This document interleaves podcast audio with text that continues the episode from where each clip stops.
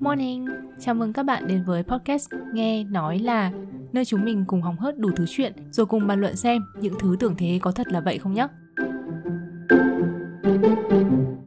Xin chào các bạn, chào mừng các bạn quay trở lại với podcast Nghe Nói Là. Mình là Châu. À, xin chào các bạn, mình là Thùy Cốm. Rất lâu rồi mới được gặp lại các bạn, hy vọng các bạn chưa quen giọng của bọn mình mình mới đọc được ừ, comment của một bạn chia sẻ là trước giờ cứ nghĩ tên mình là thì cún. Nhưng mà một cách cơ bản thì cốm và cún thì hơi khác nhau. Mình là người dạy tiếng việt mình thấy hai từ này rất là khó nhầm. Thì mình xin khẳng định lại một lần nữa là cốm nhé không phải cún nhé các bạn. Cốm trong uh, bánh cốm ấy các bạn. Đúng như uh, truyền thống đọc báo cũ của kênh.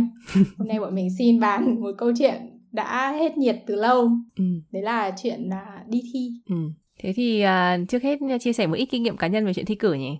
Ừ. Mình nghĩ là lứa của bọn mình đi thi so với thời bây giờ thì nó đã khác rất nhiều rồi. Ừ. Ít nhất là hồi xưa bọn mình đi thi là kỳ thi tốt nghiệp và kỳ thi đại học là hai kỳ thi riêng.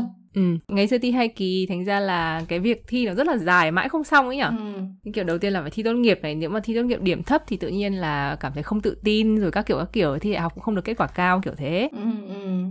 Hồi xưa bọn mình thi tốt nghiệp là thi 6 môn đúng không? Ừ đúng rồi, ngày xưa nhở cái hồi mà ừ. bắt đầu công bố ba môn thi kèm toán văn ngoại ngữ ấy thì ai cũng kiểu cầu mong cầu mong không vào môn này không vào môn kia. Ừ, ví dụ như mình ấy thì là mình thi khối năng khiếu ấy cho nên là mình chỉ trùng mỗi môn văn với cả thi tốt nghiệp thôi cho nên là cái khối lượng học của mình rất là nhiều ấy ừ. ví dụ những cái bạn mà thi ờ, khối D chẳng hạn thì chắc chắn là đã có ba môn ở trong đấy rồi ấy. Thì mình nghĩ là cùng một công học ấy. Năm của mình mình nhớ là thi lý. Lý uh, sinh sử. Vào sử rất nhiều bạn khóc như thế hồi đấy châu thi tốt nghiệp thế nào? Châu thi là khối a hay khối d khi đại học ấy? Mình thi cả a và d cả hai luôn tại vì cũng tiện một công đấy như cốm nói ngày xưa mình học cũng tài tử giống kiểu học tài thi phận đi các bạn. Điểm uh, bình thường trong lớp của mình rất là cao nhưng mà các bạn biết là thi đại học nó là một uh, bầu trời khác. Ừ.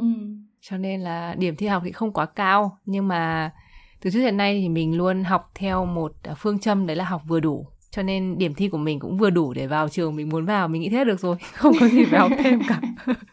Và mình thấy là đa số mọi người sẽ thi tốt nghiệp Ờ, theo cái mức là đỗ là được không cần điểm cao. Ừ.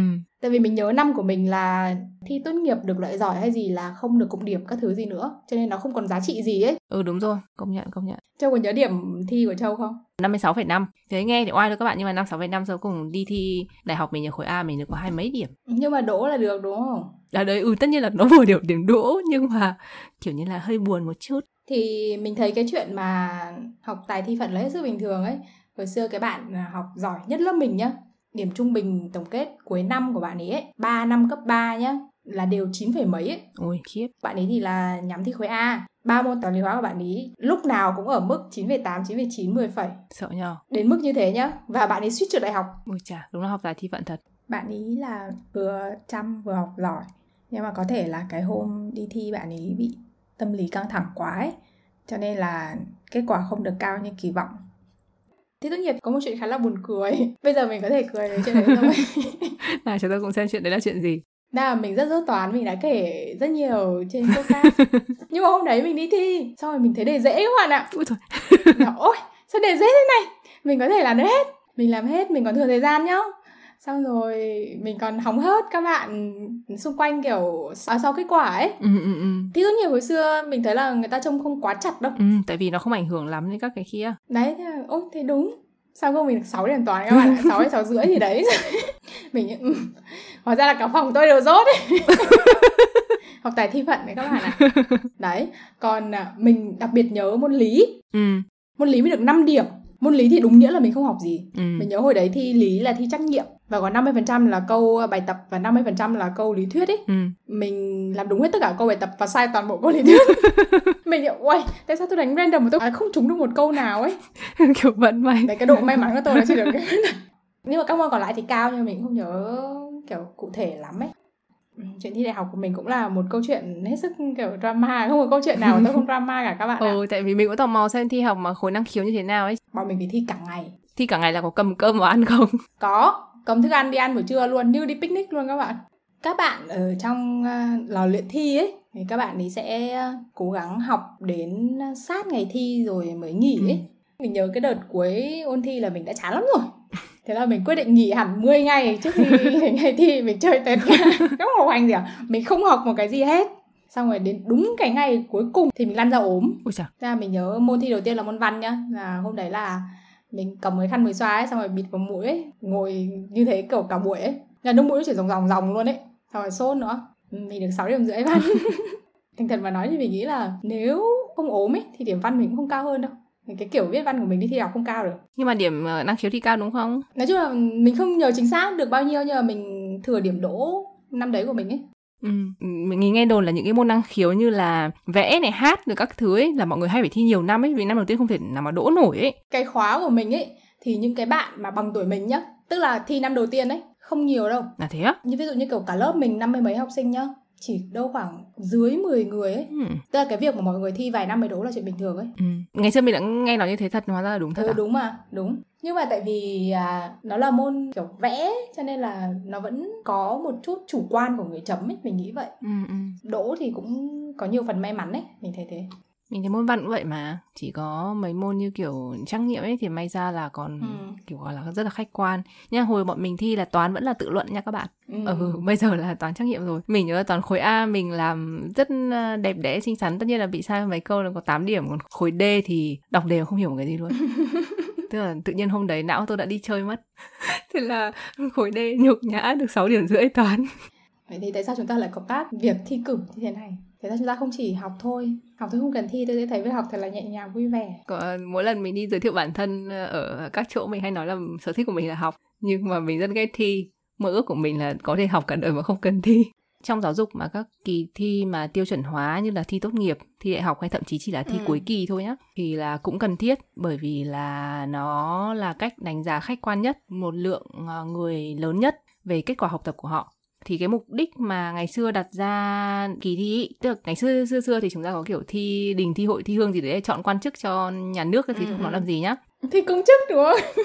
Thi công chức đấy để chính là thi công chức. Thì là mục tiêu của thi là để tìm ra xem uh, giáo dục ở đâu còn chưa tốt. Ví dụ như là nếu mà các em học sinh mà thi trượt chẳng hạn thì rõ ràng là giáo dục có vấn đề. Ví dụ như là chưa đáp ứng được nhu cầu của các bạn đó hoặc là nếu mà rất nhiều các em mà điểm toán thấp thì rõ ràng một là chương trình toán quá khó so với chuẩn chung hoặc là cách dạy không được tốt ừ. cái việc mà có kỳ thi vừa để đánh giá xem các em học được đến đâu và để thay đổi cho cái chương trình học nó phù hợp hơn cũng như là để đánh giá xem là giáo viên có cần uh, hỗ trợ thêm về mặt nào không có cần tập huấn ừ. thêm không thì mình nghĩ đấy là một cái điểm rất là tốt của các kỳ thi nhưng dù sao thì cuối cùng thì nó cũng là một phương pháp để phân loại khách quan và rộng rãi và tiêu chuẩn nhất có thể có được ừ. tất nhiên là chúng ta đều biết là vẫn còn một số các góc khuất liên quan đến các kỳ thi nhưng mà dù sao nó cũng là một cái mặt bằng chung thì nó đã khách quan nhất ừ. rồi tất nhiên là cũng chỉ ở mức tương đối thôi ấy bài thi thì chúng ta cũng chưa có cách nào khác đúng không thì mình nhớ bây giờ là bậc tiểu học là đã còn không chấm theo theo kiểu điểm nữa rồi ấy ừ. mà chỉ có là đạt hay không đạt ừ. ý là kiểu cái bạn còn chưa tốt về cái này bạn cần phát huy thêm về cái này chẳng hạn như thế ừ. nhưng mà dù sao thì cái việc mà đánh giá trong giáo dục thì cũng là chuyện mà tranh cãi từ trước đến nay rồi đánh giá như thế nào đánh giá bao nhiêu là đủ tần suất đánh giá rồi ai là người đánh giá kiểu vậy thì cũng là một chuyện à, tranh cãi lâu rồi. Ừ. Thế còn à, về điểm không tốt của các kỳ thi thì chắc là chúng ta cũng biết rất nhiều. Điểm uh, quan trọng nhất đấy chính là chạy theo thành tích. Rồi có một cái nữa mình nghĩ là mọi người đều biết mà chúng ta cũng nói từ đến giờ đấy là học tái thi phận, ừ. tức là điểm thi có thể không phản ánh cả quá trình học ấy. Thì hôm đấy như kiểu bạn sốt, bạn mệt rồi bạn ngủ quên não bạn ở nhà chẳng hạn thế thì điểm đã khác hẳn rồi. Có một cái nữa mà gần đây, ví dụ như ở Mỹ chẳng hạn thì đang tiên phong về cái này. Có thể một số các bạn quan tâm đến giáo dục Mỹ hoặc là quan tâm đến du học thì biết là ở Mỹ có một kỳ thi chuẩn uh, để vào đại học, đấy là SAT. Ừ. Nó cũng giống thi học của mình ấy. Trước đây các trường thì sẽ sử dụng điểm này để xét tuyển đại học. Nếu mình nhớ không nhầm thì điểm tối đa của SAT là 1.600. Còn nếu bạn tầm khoảng 1.200 hoặc 1.400 thì là bạn rất là thông minh các kiểu ấy nhưng mà bây giờ họ đã không xét cái điểm đấy nữa rồi oh. bởi vì họ cho rằng điểm SAT tuy là phản ánh được lực học của bạn nhưng mà nó sẽ phản ánh cả việc là bạn đến từ một nơi giàu hơn ừ. bạn đến từ một cái nền tảng vững chắc hơn ví dụ như bố mẹ của bạn đầu tư vào bạn nhiều hơn bạn được học nhiều hơn chẳng hạn như thế thì nó cũng gia tăng khoảng cách giàu nghèo rồi phân biệt đối xử giữa các chủng tộc chẳng hạn như vậy ừ. thì họ cảm thấy nó không còn là một cái uh, đánh giá công bằng để xét tuyển nữa. Ừ.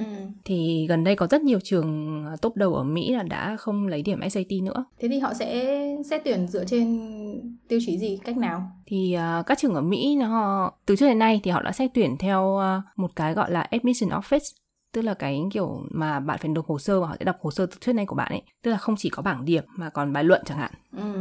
rồi bạn đã làm được gì rồi ước mơ của bạn là gì các thứ rồi bạn có phù hợp với trường này theo kiểu là tôi cần tìm lãnh đạo. Thì bạn có là người đưa ra các sáng kiến mới rồi làm việc này việc kia hay không chẳng hạn như thế nếu mà như thế thì nó có thể phát sinh nhiều cái vấn đề ở cái ban tuyển chọn đấy nhỉ là vấn đề con người ấy. Thì đúng rồi có cả những cái vụ như là những người giàu ở các nước khác thuê cho con mình cả một đội ngũ đi theo quay phim tình, tình nguyện ở châu Phi chẳng hạn hay cho vào hồ sơ hay trở thành một người rất là quan tâm đến xã hội này nọ các thứ. Nhưng mà nó cũng chỉ là một cách để giải quyết tạm thời ấy. Đấy như mình đã nói ban đầu rồi là đánh giá rất khó. Hoặc đánh giá như thế nào để công bằng thì nó là kiểu không chỉ mỗi là năng lực của bạn mà còn là những cái nền tảng những cái tài sản mà bạn có thể được nhận và trong giáo dục người ta gọi là capital như kiểu vốn ấy không chỉ là tiền mà vốn xã hội của bạn nữa ấy. Mình thì thấy là cái đầu vào ấy nó có thể dễ hơn một chút ấy, nhưng mà cái quá trình học ấy và có tốt nghiệp được hay không ấy thì mình nghĩ nó sẽ là một cái chứng minh cái năng lực của cái học sinh đấy chính xác hơn ấy mình cũng cảm giác thế ừ, nhưng mà có một vấn đề cũng ờ, không nhỏ khi bạn vào được một trường tốt thì khả năng bạn tốt nghiệp và có một công việc tốt là cao hơn không kể đến việc là bạn tốt nghiệp kiểu là điểm 10 hay là điểm 7 nhá. Ừ, ừ. Thì mình xin lấy ví dụ luôn là trường mình trường mình từ ngày xưa đã kiểu như là một trong 10 trường tốt nhất của Nhật ấy. Chỉ cần học trường gọi là học trường Waseda thôi là kiểu địa vị xã hội của bạn đã được nâng ừ. lên rồi, không cần biết bạn học cái gì, bạn bao nhiêu điểm ấy. Và ví dụ như bậc thạc sĩ ở trường mình thì tính theo điểm ABCA là cao nhất. Sau ví dụ như điểm C đã là kiểu giống như kiểu điểm trung bình ấy, ừ. 6 ấy, kiểu vừa đủ để qua ấy. Nhưng mà khi bạn cầm một cái bằng của Waseda thì dù bạn C hay bạn A thì bạn vẫn hơn rất nhiều người. Thì mình thấy nó cũng là một cái hơi dở một chút. vừa là cái hay vừa là cái dở mình nghĩ là cái chuyện về giáo dục ấy nó vẫn còn ừ. có nhiều những cái khiếm khuyết ấy. Tức là bây giờ mình cũng chưa thể tìm ra được một cái mô hình nào hoàn hảo ấy. Đúng. À, ví dụ nhá trong riêng trong ngành nghề của mình nhá thì cái việc mà bạn tốt nghiệp trường nào nó không quá ảnh hưởng đến mức như thế. Tại vì kiểu gì bạn cũng phải nộp portfolio ấy. Ừ, sẽ nhìn thấy sản phẩm luôn đúng không? Đúng rồi người ta sẽ đánh giá trên cái sản phẩm của bạn là chính. Ừ. cho nên là trong nghề của mình có rất nhiều người thậm chí là không tốt nghiệp trường nào cả ấy vẫn có thể uh, có được công việc tốt ấy tất nhiên lại trường học trường tốt ra thì thì vẫn có một ưu thế nhé nhưng mà nếu mà cái portfolio của bạn rất dở ấy thì bạn có tốt nghiệp trường tốt ra thì người ta cũng không tuyển dụng ấy. Ừ, tại vì mình nghĩ là những cái uh, trường mà theo về mặt chúng ta hãy gọi là năng khiếu hoặc những cái việc mà tạo ra sản phẩm ấy thì có nền tảng tốt giống như kiểu bạn có lý thuyết tốt nhưng bạn có triển khai được cái lý thuyết đấy không thì lại chuyện khác ấy. Ngoài lề một chút là gần đây mình có ờ, học một cái khóa về ờ, cách nghe nhạc cổ điển. Thì ờ, giáo viên là người tốt ừ. nghiệp một trong những trường nhạc rất là nổi tiếng. Nhưng mà thầy bảo rằng là ngay sau tốt nghiệp tôi đã nhận ra là tôi không thể kiếm được một đồng nào nếu biểu diễn piano cả bởi vì tôi không sinh ra để biểu diễn piano. Tôi biết tất cả các lý ừ thuyết biết tất cả lịch sử âm nhạc tôi có thể biểu diễn đúng nhưng tôi thiếu một cái là cảm âm nhạc. Và những cái này thì là những người mà coi như là người sinh ra với cái thiên phú đó mới có thể làm được ấy thế là tôi quyết định đi dạy bên mảng của mình ấy mình cũng thấy cái việc đấy khá là phổ biến có những người mà nắm rất thông thạo về các lý thuyết sáng tác ấy thì có thể làm phê bình hoặc biên tập thì tốt hơn. Ừ. Thế thì đấy là việc đi thi. Thế ờ, có bao giờ thử nghĩ xem là ờ, giám thị họ làm gì trong giờ thi ngoài chuyện là đảm bảo bọn mình không quay cóp không? thì mình thấy trước hết là giám thị không giống với giáo viên dạy trên lớp cái trách nhiệm của họ là trách nhiệm với kỳ thi đảm bảo cho kỳ thi được diễn ra công bằng nhất và suôn sẻ nhất có thể chứ không phải là truyền đạt kiến thức dạy dỗ học sinh như các thầy cô ở trên lớp. Có một cái mình nhớ với tư cách là người đi thi nhé ừ. đấy là trước khi đi thi mình sẽ phải đọc rất kỹ cái quy chế thi về cái chuyện là được mang cái gì không được mang cái gì. Ừ, ừ đúng rồi ngày xưa cũng được thầy cô dặn rất là nhiều. Cái này nó rất là quan trọng mà nó rất là nó rất là chi tiết ấy ví dụ như là mình đi uh, mình đi thi tiếng nhật nhá thì JLPT ấy mình được mang bình nước vào trong phòng. Nhưng mà mình sẽ phải bóc hết cái nhãn mát của cái chai nước đấy đi ấy. Ừ. thì những cái đấy mình phải ghi nhớ rất là chính xác trước khi vào phòng thi ấy. Nếu mà có vấn đề gì sai sót thì đấy hoàn toàn là lỗi của mình ấy ngày xưa còn có ờ, đi thi toán lý hóa thì có mang máy tính nhưng loại máy tính nào được mang này không được mang chẳng hạn như thế. Ừ. cũng rất quan trọng. Thế thì bây giờ tại sao người ta lại cần có những cái quy chế thì nó chặt tới mức như vậy? Mình nghĩ là nó cũng đã được thay đổi rất là nhiều lần. Tức là mỗi lần có một cái chuyện gì xảy ra người sẽ phải bổ sung vào quy chế đúng không? Ừ. nếu mà quy chế càng chi tiết thì có thể càng giúp các giám thị là phản ứng nhanh và đúng khi có trường hợp đấy xảy ra và mình nghĩ là nó cũng có lợi cho chính các thí sinh ấy. Ừ. mình làm theo các cái quy định như thế nó dễ và nó đảm bảo cái à, bộ máy đi thi nói chung ấy. Bây giờ mà ví dụ có một cái sự việc gì đấy bất ngờ xảy ra ấy thì mình đã có sẵn một cái protocol ấy để mà bám theo rồi ấy. Đúng là luật ấy tại vì nó sinh ra là thực ra là để bảo vệ chúng ta chứ không phải là để chống lại chúng ta ấy nhưng mà mình thấy rất là ít người đọc quy chế thi nhá. Cùng lắm chỉ xem là kiểu cần mang cái gì không mang cái gì thế thôi. Tại vì thẳng thắn mà nói thì những cái trường hợp đặc biệt xảy ra là rất là ít. Vậy thì chuyện này dẫn tới một vụ drama rất là ở mỹ ừ. đấy là trong uh, kỳ thi tốt nghiệp và đại học đúng không? Bây giờ là ghép chung rồi. Ừ. tại cà mau có một em học sinh giỏi trượt vì bị không điểm tiếng anh tức là điểm liệt. Ừ và chuyện là em ấy đã ngủ quên trong giờ ừ. bọn mình không thể tìm được cái bài đầu tiên lôi cái vụ này ra tức là cái khởi nguồn của cái drama này nó bắt nguồn từ đâu ấy? Ừ. bây giờ tất cả những cái bài báo mình có thể google được nhé trên các báo chính thống nhé đều là ở cái giai đoạn là bộ giáo dục đưa ra cái kết luận cuối cùng trong vụ việc này. Ừ. mình nhớ là mình đọc được đầu tiên trên facebook. Nhưng mà facebook của ai ấy? Thì đấy đúng rồi facebook cũng là share lại ấy cũng là chia sẻ lại từ các nguồn khác thành ra mình cũng không biết ấy. Thêm nữa là chúng ta có bảng điểm chi tiết tất cả các môn của em thí sinh đấy ấy. Tại sao lại có ấy? Cái đấy mình nghĩ là chỉ có thí sinh mới vào xem được thôi chứ đúng không tức là bây giờ là tra cứu online ừ. đúng không thì phải có số báo danh các thứ của em ý thì chỉ em ý xem được thôi chứ đúng không? Thì đúng rồi. Nếu em ấy không chia sẻ số báo danh cho ai thì tất nhiên là không ai có thể xem được. Cái đấy là cái thắc mắc đầu tiên của mình về sự việc này nhé. Cái thắc mắc thứ hai là cái um, sự việc diễn ra ở trong phòng thi ấy cũng không có báo nào hay là nguồn nào ghi một cách chi tiết.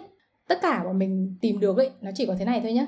Nam sinh bị điểm liệt môn tiếng Anh chia sẻ vào chiều ngày 8 tháng 7 sau khi nhận đề em làm nháp vào tờ đề thi được hơn 40 trong số 50 câu mất khoảng 15 đến 20 phút trong 60 phút làm bài thi. Ừ. Do mệt quá vì nhiều đêm thức khuya ôn bài nên em gục xuống bàn ngủ lúc nào không hay. Và sau đó khi mà hết giờ ấy, giám thị à, đánh thức em này dậy để à, thu bài ấy thì em ý có xin thêm thời gian để được điền vào đáp án ấy nhưng mà giám thị không đồng ý tại vì lúc này đã hết giờ rồi và em ấy bị không điểm. Ừ. theo như cái lượng thông tin rất ít ỏi ở trên báo ấy thì có nói là em ý nằm trong đội tuyển học sinh giỏi lý của trường. Tức là em ý đã quen với việc đi thi hơn các bạn học sinh bình thường rồi. Thì mình nghĩ là cái kỹ năng trong phòng thi của em ý phải tốt hơn ấy. Đúng rồi làm sao mà có chuyện có thể làm vào đề được ấy nhở? Lại những gì mình đã đừng được dặn khi đi thi. Đây là mình suy đoán nhé là em ý bảo là em ý làm trong khoảng 15 20 phút mà xong được đến 3 phần tư bài ấy tức là bốn mươi mấy câu trên 50 câu ấy thì mình nghĩ là cái khả năng tiếng Anh của em ấy rất tốt. Khi mà người ta giỏi người ta sẽ tự tin ấy. Tôi biết chắc chắn đáp án đây là đúng ấy. Tại sao lại khoanh vào đề và lại không khoanh vào đáp án luôn ấy? Mình không hiểu ấy. Mình nghĩ là cái này cái chiến lược đi thi là các em đã được các thầy cô phổ biến rất là nhiều rồi ấy. Đấy là câu nào làm được thì đánh vào trong bài luôn. Nói chung là có rất nhiều thông tin mà chúng ta không biết thực hư như thế nào. Thì toàn bộ câu chuyện những cái tóm tắt về tình huống nhé nó chỉ có thế thôi ấy. Ừ một cái nữa khi mà mình đọc cái phần chia sẻ của em này ấy nếu mà em ấy ngủ gục lúc nào không hay ấy thì tại sao em ấy biết là em ấy đã làm bài được 15 20 phút rồi ấy? Có thể là đếm số câu mình đã làm được trong tờ đề. đếm số câu thì suy ra thời gian ấy hả? Thì cái ước chừng của em ấy không đúng đúng không? Giống như kiểu mỗi câu bạn làm một phút. Cái câu chuyện từ phía em ấy nó đã không chặt chẽ, nó không hợp lý lắm, mình thấy là như thế. Ừ.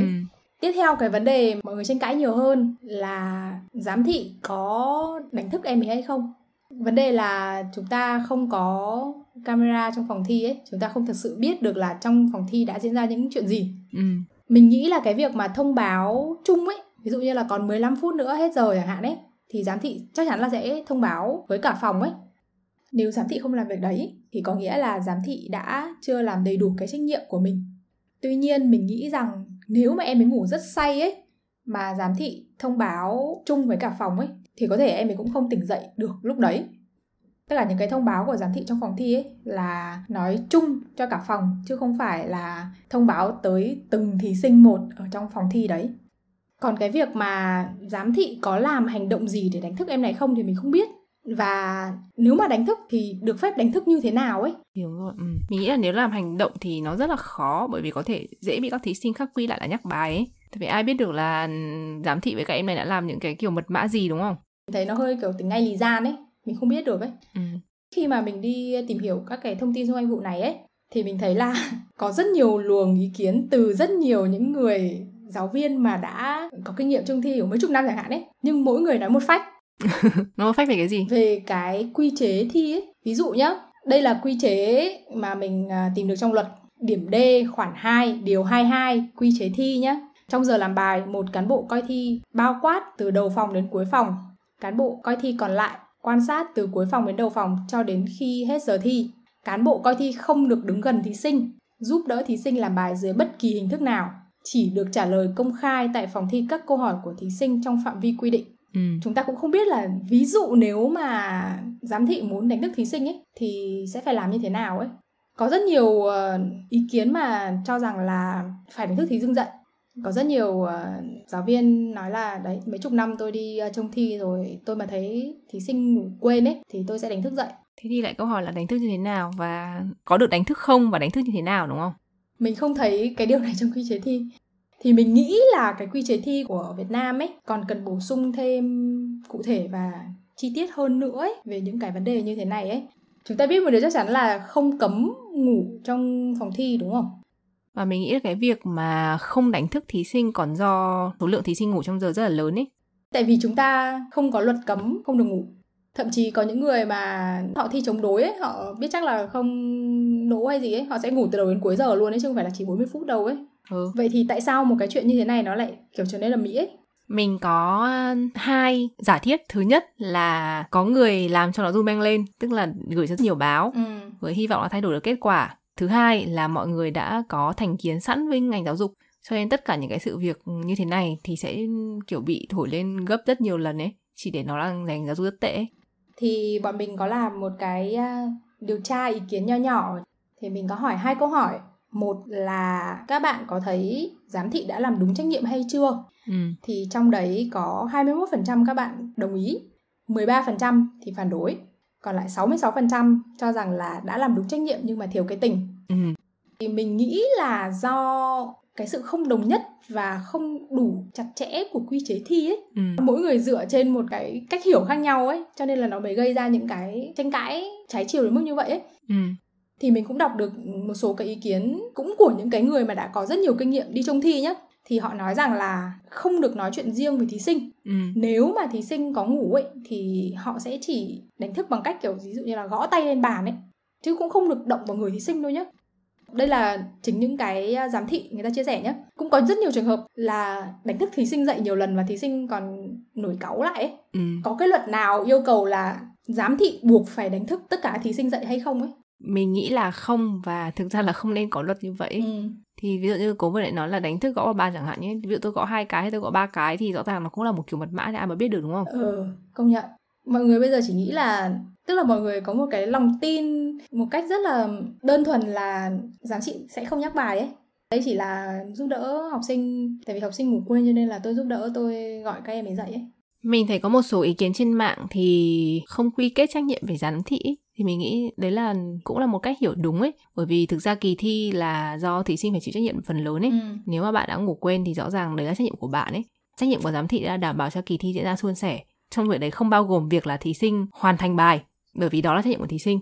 Và các bạn có nghĩ là cái việc mà một thí sinh ngủ quên nhá hay là mắc một cái lỗi gì đấy mà tự họ gây ra ấy mà giám thị giúp đỡ một thí sinh đấy thì có phải là bất công với những thí sinh còn lại hay không ấy? Ừ. tại vì anh chỉ giúp thí sinh a này anh có giúp tất cả thí sinh còn lại hay không ấy? Hay là cái giám thị ở cái trường thi này giúp đỡ nhưng mà giám thị ở các trường thi khác không giúp đỡ ấy? Thì nó có công bằng cho tất cả thí sinh cùng thi vào một trường đại học hay không ừ. ấy?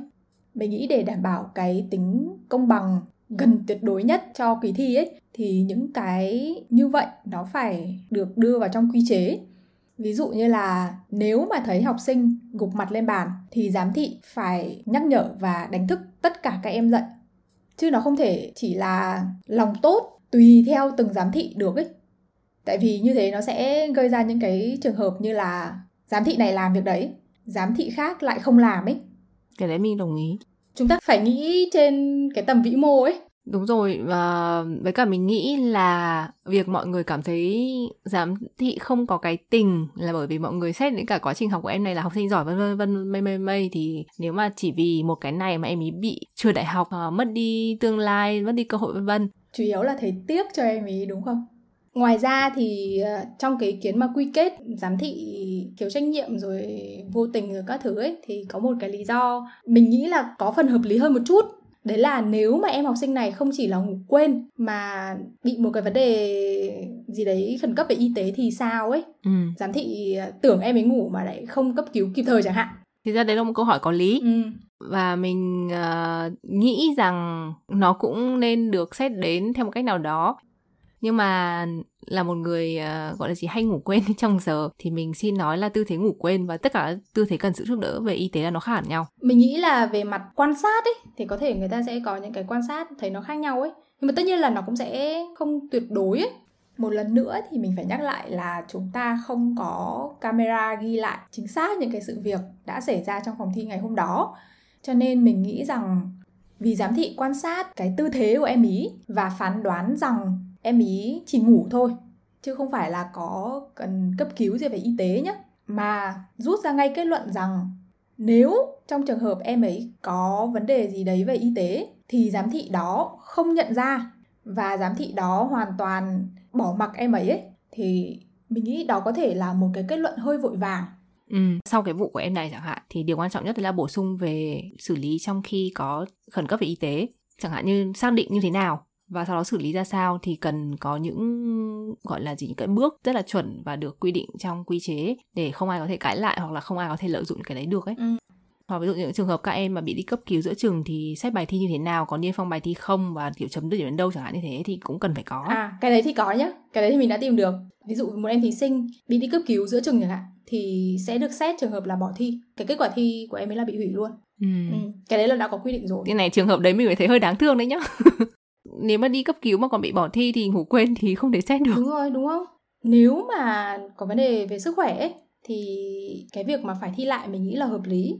Tại vì nếu mà các bạn lại còn tính theo kiểu là đột nhiên có vấn đề về sức khỏe và lại được đặc cách hay cái gì đấy nó sẽ tạo ra rất nhiều cái quy trình khác nữa. Và từ những cái quy trình rắc rối này nó sẽ tạo rất nhiều những cái lỗ hổng ấy. Ừ. người ta có thể lợi dụng những cái lỗ hổng đấy và gian lận trong các cuộc thi ấy. Ừ. trong cái uh, trưng cầu dân ý ấy câu thứ hai mình hỏi là các bạn có nghĩ rằng cái bạn à, thí sinh ngủ quên đấy xứng đáng được cân nhắc gì hay không ấy thì mình khá bất ngờ với kết quả này nhé có 34% các bạn cho rằng là có và 66% cho rằng là không. Ừ. Mình khá là tò mò với những bạn vote có ấy là dựa trên điều gì thí sinh ngủ quên ấy, không có vấn đề gì về y tế nhé. Các bạn phải ghi nhớ cái vấn đề này em mình không hề có vấn đề gì về y tế ấy. Cái việc mà học thi mệt thì hầu như ai học đi thi cũng mệt cả ấy. Tại sao em ấy lại được đặc cách ấy? vì em ấy là học sinh giỏi à trong những năm trước à cái việc mà một học sinh giỏi đi thi và sẩy chân ấy nó cũng hết sức bình thường ấy ừ. bạn ấy học giỏi nhưng mà bạn ấy cũng chưa giỏi tới cái mức đi thi được huy chương quốc tế chẳng hạn ấy có đã tuyển thẳng rồi mà ví dụ như là các bạn mà được huy chương quốc tế ấy, các bạn ấy được tuyển thẳng vào đại học ấy mình thấy hoàn toàn xứng đáng ừ. thì nó lại là một cái tầm khác ấy và bạn ấy cũng không phải là trường hợp gì đặc biệt theo kiểu là con thương binh liệt sĩ con nhà có công với cách mạng hay là ví dụ như là hôm đấy bạn ấy đi thi xong rồi trên đường bạn ấy uh, cứu được một ai đấy và bạn ấy đến muộn nữa các thứ ấy. Tức là nó không có một cái tình huống gì mà mình cảm thấy là đủ để mà chúng ta có gì để cân nhắc ấy. Tại sao bạn ấy lại được cân nhắc hơn rất nhiều các bạn học sinh học giỏi khác cũng có thể xảy chân ấy? Ừ. các bạn có nghĩ là khi mà chúng ta tạo một cái tiền lệ như thế này ấy nó sẽ gây ra rất nhiều những thứ hậu quả xấu về sau ấy sẽ loạn lên mất ấy mình còn bị ốm trong lúc thi này. Và giám thị không hề giúp đỡ hay không có thứ gì hết ấy. Và mình nghĩ là nên như thế mình nghĩ là nó một kỳ thi công bằng. Trong một bộ phim ờ, về học đường mà mình khá là thích của Nhật ấy tên là Dragon Sakura ấy. Cái phim này thì nói về việc ôn thi đại học. Có một cái câu của nhân vật chính trong phim ấy nói về các em mà thí sinh chuẩn bị đi thi ấy là cái kỳ thi đại học ấy có thể là cái kỳ thi cuối cùng công bằng mà các em trải qua trong đời ấy mình nghĩ là đã tiệm cận tới cái sự công bằng nhất rồi ấy. Tại sao? Tại vì bất kể bạn đến từ đâu ấy bạn học cái gì ấy thì bạn cũng có cơ hội như nhau với cùng một cái bài thi như thế. Đúng rồi. Ở Việt Nam là có chương trình giáo dục thống nhất ừ. cho nên cái việc mà cơ hội bạn vào trường đại học là ngang bằng với tất cả những người khác. Mặc dù chúng ta có thể nói là ai ôn thi đại học đi học lò nhiều hơn thì có cơ hội vào đại học cao hơn đúng không? Nhưng mà xét một cách uh, gọi là vĩ mô nếu mà có thể uh, đạt được chính xác như những gì mà bộ giáo dục đề ra thì chương trình là như nhau Tức là bạn chỉ cần có thể học xong chương trình thôi là bạn cũng có thể được 10 điểm đại học nếu bạn học đủ giỏi, đúng không? Ừ. Kể cả cái câu phân loại học sinh giỏi cũng chỉ là câu một điểm ấy. Ừ, ừ. Thì mình nghĩ là tất nhiên nó có nhiều cái này cái kia nhưng mà đấy như cô nói là tiệm cận sự công bằng nhất rồi ấy. Còn tất nhiên không có cái gì hoàn hảo đâu các bạn. Đúng rồi. Không có cái gì tuyệt đối 100% được ấy. Ngay cả những cái như chúng ta đã bàn từ ban đầu ấy cái mô hình giáo dục hiện tại của thế giới nó vẫn còn rất nhiều những cái thay đổi ấy chưa có một cái mô hình nào hoàn hảo hết ấy ừ. thì chúng ta cũng chỉ đánh giá cái sự việc này ở trên cái mức kiểu tương đối ấy ừ. Với nghĩ là về sâu xa thì cái kỳ thi đại học này nó vẫn quá quan trọng trong cuộc sống của mọi người ấy. Nó quá thần thánh ấy. Nên nếu bạn trở đại học là bạn mất tất cả ấy. Ừ. Đấy là lý do vì sao mà mọi người lại kêu gọi đặc cách cho em ý nhiều như vậy. Cái đấy cũng là một cái mà bọn mình muốn bàn ấy cái việc mà em này phải lùi lại một năm ấy chậm hơn một năm ấy có thật sự trầm trọng đến mức như thế không ấy? Nếu mà em ý đã có cái năng lực học tốt như vậy rồi ấy em ấy có thi lại lần nữa thì mình nghĩ vẫn sẽ ok thôi ấy. Vẫn có thể đạt kết quả tốt được ấy. Ừ, nhưng tại vì ở à, mình nghĩ là ở Việt Nam hiện tại cái việc mà thi lại đại học nó vẫn khá là um, không được vẻ vang ấy. Cho nên kể cả bạn thi lần đầu tiên mà không được vào trường mình mơ ước thì mọi người vẫn chấp nhận học một cái trường khác thay vì chuyện là ôn thi thêm một năm nữa và để đạt vào cái trường mà mình thích hơn ấy ừ. đấy mình nghĩ là một cái mặt trái của giáo dục đấy là một cái kiểu chạy đua thành tích ừ. ấy nó gây ra những cái áp lực mình nghĩ là không cần thiết ấy. Ừ.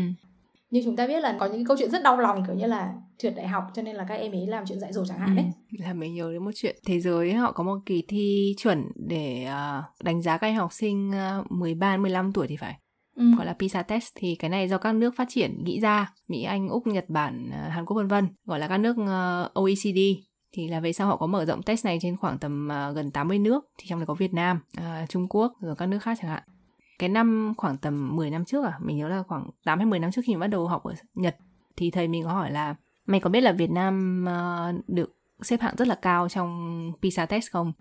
Trên rất nhiều nước trên cả Nhật có điểm rất cao một cách bất ngờ và người ta gọi là Vietnamese miracle tức là kiểu cái điều kỳ diệu Việt Nam ấy. Oh. mày có biết vì sao thế không? Sao mình nhìn thấy rằng là chỉ cần là bài thi thôi kiểu gì bọn em cũng được điểm cao thầy ạ. Chúng em giỏi học giỏi thi. Chúng em giỏi thi. Ừ. tại vì nó đúng với cả ở Trung Quốc nhá ở Trung Quốc họ có thi ở hai chỗ là Thượng Hải và Bắc ừ. Kinh. Thì Trung Quốc Thượng Hải Bắc Kinh là xếp top đầu luôn á không ngạc nhiên ừ tức là chỉ cần là thi thôi chắc chắn bọn em sẽ làm tốt ừ. mình nghĩ là nó phản ánh cái chúng ta học để thi ấy ừ. cho nên bao nhiêu năm rồi Việt Nam vẫn đứng tốt vào những cái đấy và ừ. người ta nhận ra được cái mặt trái của cái kỳ thi đấy là họ chỉ uh, kiểm tra đọc và toán ấy ừ. và bây giờ họ đã thêm những cái khác như là kiểu vấn đề problem solving giải quyết vấn đề chẳng hạn ừ. tư duy phản biện các thứ đấy thì mình nghĩ là có những cái đấy thì chúng ta tụt hạng chắc là không ừ, chắc là không giữ được thứ hạng nữa rồi ấy mình nghĩ là cái này sâu xa nhé nó sẽ liên quan tới cái việc mà chúng ta quan niệm thế nào về việc học và thế nào là học tốt ừ.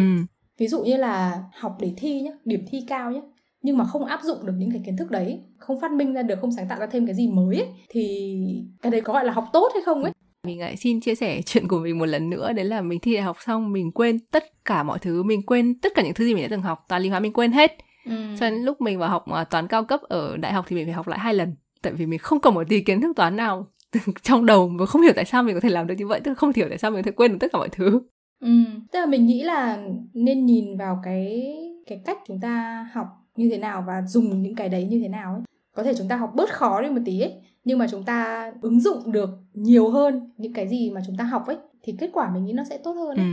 chứ chúng ta không cần phải học quá khó quá nhiều ấy nhưng mà sau đấy chúng ta đấy như châu nói kiểu quên hết tất cả những thứ đấy và cũng không áp dụng gì trong đời sống của mình ấy thì có phải là hơi tốn thời gian công sức hay không thì ấy? bây giờ cả thế giới chạy theo việc học như vậy như chúng mình cũng ờ, bàn từ đầu đến giờ ấy tức là chúng ta chưa có một cái mô hình giáo dục nào hoàn hảo ấy mình nghĩ là bây giờ những cái người làm giáo dục ấy cả những người học ấy người ta vẫn đang kiểu tiếp tục nghiên cứu cải tiến ấy. Mình hy vọng là người ta vẫn đang tiếp tục nghiên cứu cải tiến.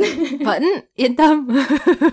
Ừ. đây chuyên ngành của châu đây. Đúng rồi đúng rồi. Mình là chính sách giáo dục các bạn ạ. Đấy là kiểu mình uh, theo kiểu là trường nào xây ở đâu sau giáo viên uh, đào tạo bao nhiêu chứ không phải là kiểu mình dạy như thế nào đâu nhá.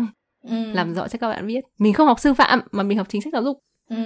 tôi xin cậy nhờ tiến sĩ châu. Hành nặng trên vai chúng tôi nhưng mà nó không thể thay đổi sớm được. Tất nhiên mình nghĩ về những cái mà vĩ mô như thế này ấy nó không thể một sớm một chiều được ấy. Ừ.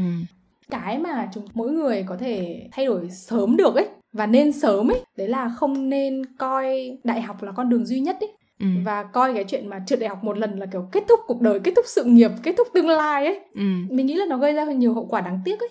Mình nghĩ nó chính là cái việc đặt áp lực cho con em ngay từ đầu ấy. Nên là học để làm gì học bao nhiêu học bằng bạn bằng bè hay như thế nào chẳng hạn như vậy và mình nghĩ một cái rất quan trọng nữa là khi mà các bạn thi đại học các thứ ấy thì các bạn cũng đã 17 18 tuổi rồi ấy. Các bạn có thể tính là người trưởng thành rồi ấy, chúng ta phải có trách nhiệm với bản thân mình ấy.